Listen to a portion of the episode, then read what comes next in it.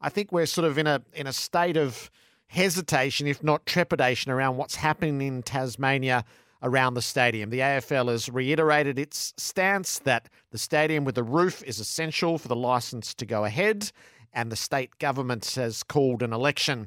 And clearly, the spending on the stadium is going to be a, a hot button issue in the state. That that's been the case since it was first declared. And one man who's put his shoulder to the wheel on this front is Steven Hay, who is the president of the Yes AFL team, Yes Stadium Association. And Steven's with me on the program this morning. Steven Hay, welcome. Thanks, Gerard. Pleasure to be on, and um, congratulations on your award last night. Oh, thank you, thank you. What is what's the prevailing mood? Would you say with a state election now called and the stadium still somewhat in the wind?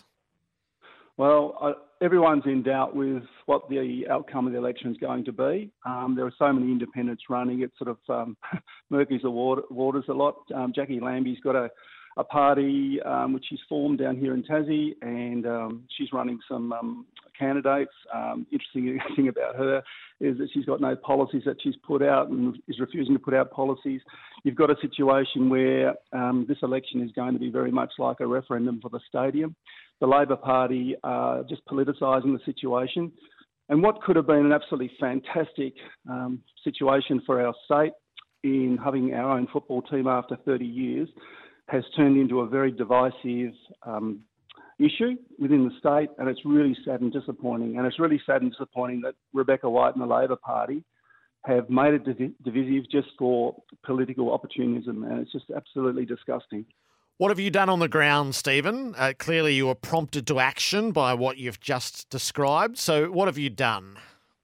Okay, well, I'm um, I'm a former principal of Bellerive Primary School, and um, in my second year of retirement now. Last year, I was asked to form a group which comprised business people, professionals, and sports people.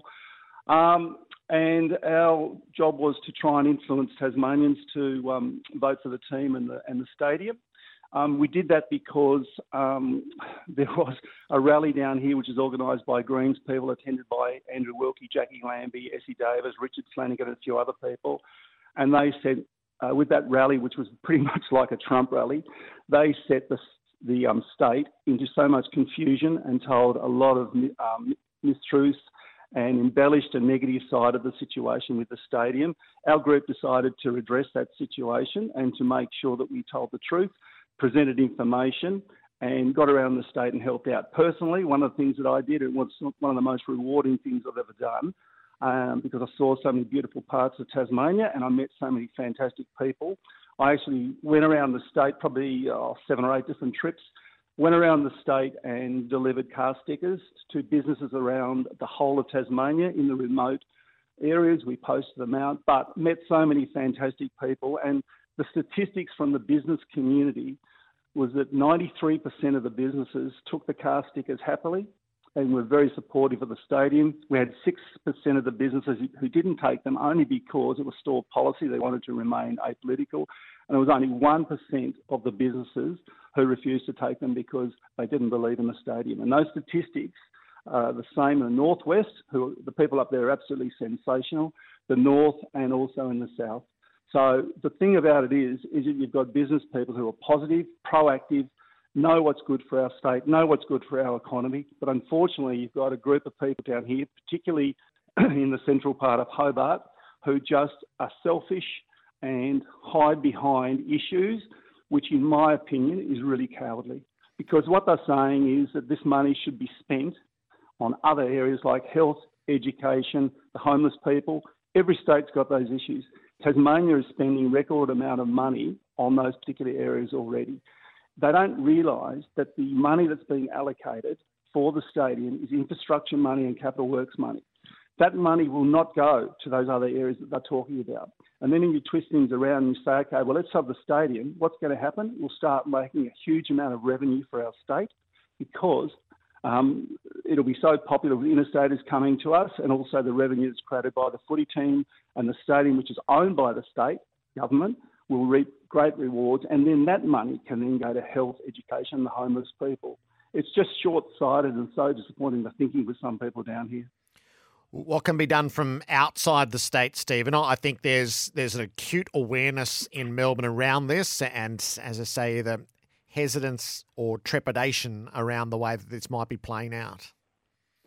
Well, firstly, just around Tasmania, I'd like all footy lovers to understand what a great opportunity this is for our state. We'll only get one chance at it, and for them to think about which other parties which who are pro stadium and support those parties because if you do, you'll guarantee you'll get a football team that'll play in the AFL competition. Um, can I just say that I'm a St Kilda member? I've been a St Kilda member for 42 years. Um, I'm also an MCC member. As far as watching St Kilda play, I'll probably go over to Melbourne once a year. So, in a sense, the money that I pay for membership is a donation. Um, I bought a seat at the Danny Frawley Centre on the stand there. St Kilda will still be my number one team. Tassie will be my number two team, and that'll be the same for the majority of Tasmanians. Um, we've done a lot for Victoria. I'll give you an example. In the only St Kilda premiership that we've had, we've had five Tasmanians who have played. Two of those Tasmanians won four Brownlows. We probably should have won another with Darrel Baldock. Yep. Um, there are so many Tasmanians that support all the other clubs over there. You think about the Riewoldts, Riewoldts the Hudsons, the Harts, Matthew Richardson. Look at the current crop coming through with McKercher, Sander, Leake, and, and uh, Arie at St Kilda. Um, we've helped you with tourism, we've helped you with memberships, we've helped you with sponsorship, e.g., Hawthorn and North Melbourne. It'd be absolutely fantastic. And I hate doing this because I've got a lot of pride for this state.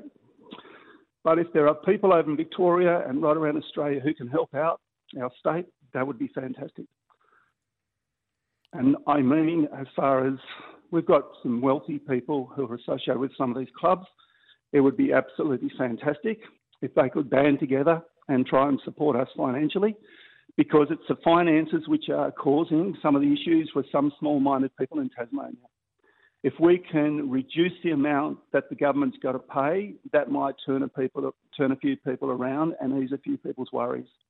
The state government have said that they will cap the um, funding for the, the stadium at $375 million. Any more that we require after that, they will get private investors to come in and support. And we know through what's happening at the Adelaide Oval that there are lots of private investors who will come on board. For instance, the Adelaide, the hotel that runs out of the Adelaide Oval.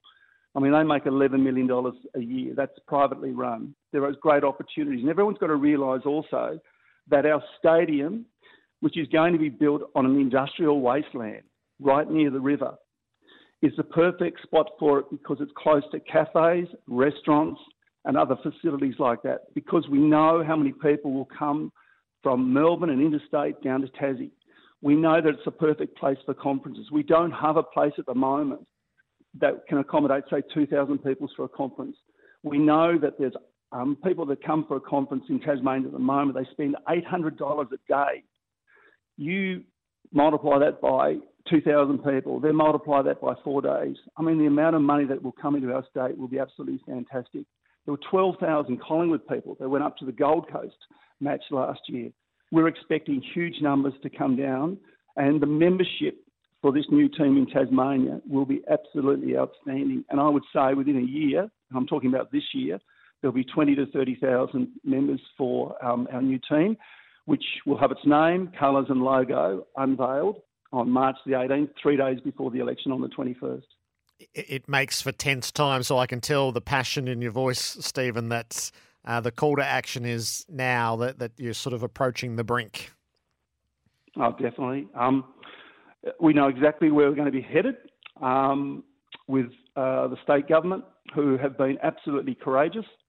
But then we've got the flip side with the Labor Party, and mind you, you've got the federal Labors who have tipped in $240 million. So if Rebecca White doesn't go with the stadium, which is the only deal that's going to take place. The deal is with the, with um, the AFL, we need a stadium that's got a roof, can accommodate 23,000 people, and it's at Mac Point. She, if she decides to think about having a stadium somewhere else other than at Mac Point, automatically she loses $240 million. She didn't have a problem with spend with agreeing to a high performance centre, which the state government are contributing sixty dollars to sixty million dollars to. She didn't have a problem with UTAS Stadium upgrade, which is one hundred and thirty million dollars, and um, so it's just incredibly hypocritical of her to hold our state to ransom just for her political gain. And hopefully she'll be found out at the election. Steven, did, did you realise in retirement that you were going to become an activist for football? Uh, no, but I, I just love football. Um, I'll say to you now, Gerard, that um, I became a principal because football shaped me to become a principal. So um, I know what it can do for community and I know what it can do for people. You played a bit of uh, senior level footy in the state, didn't you? Yeah, I'm a, a former North Launceston boy. Um, um, that's uh, the home of uh, David Boon and Ricky Ponting, and uh, a lot of um, North Lonnie people have gone on to play over in the over in the mainland. Um, Ryley Sanders, his father and grandfather played for North Launceston. It's an incredibly um, strong club. It's um, it's akin to say uh, Port Adelaide, very much working class and grassroots sort of people, and uh, with an incredible culture, and um, it shapes character.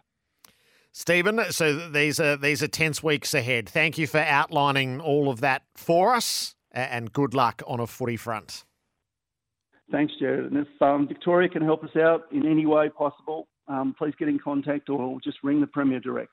Thank you very much. Steven Hay, there, who is the president of the Yes AFL team, Yes Stadium Association. So matters are fraught with that election pending.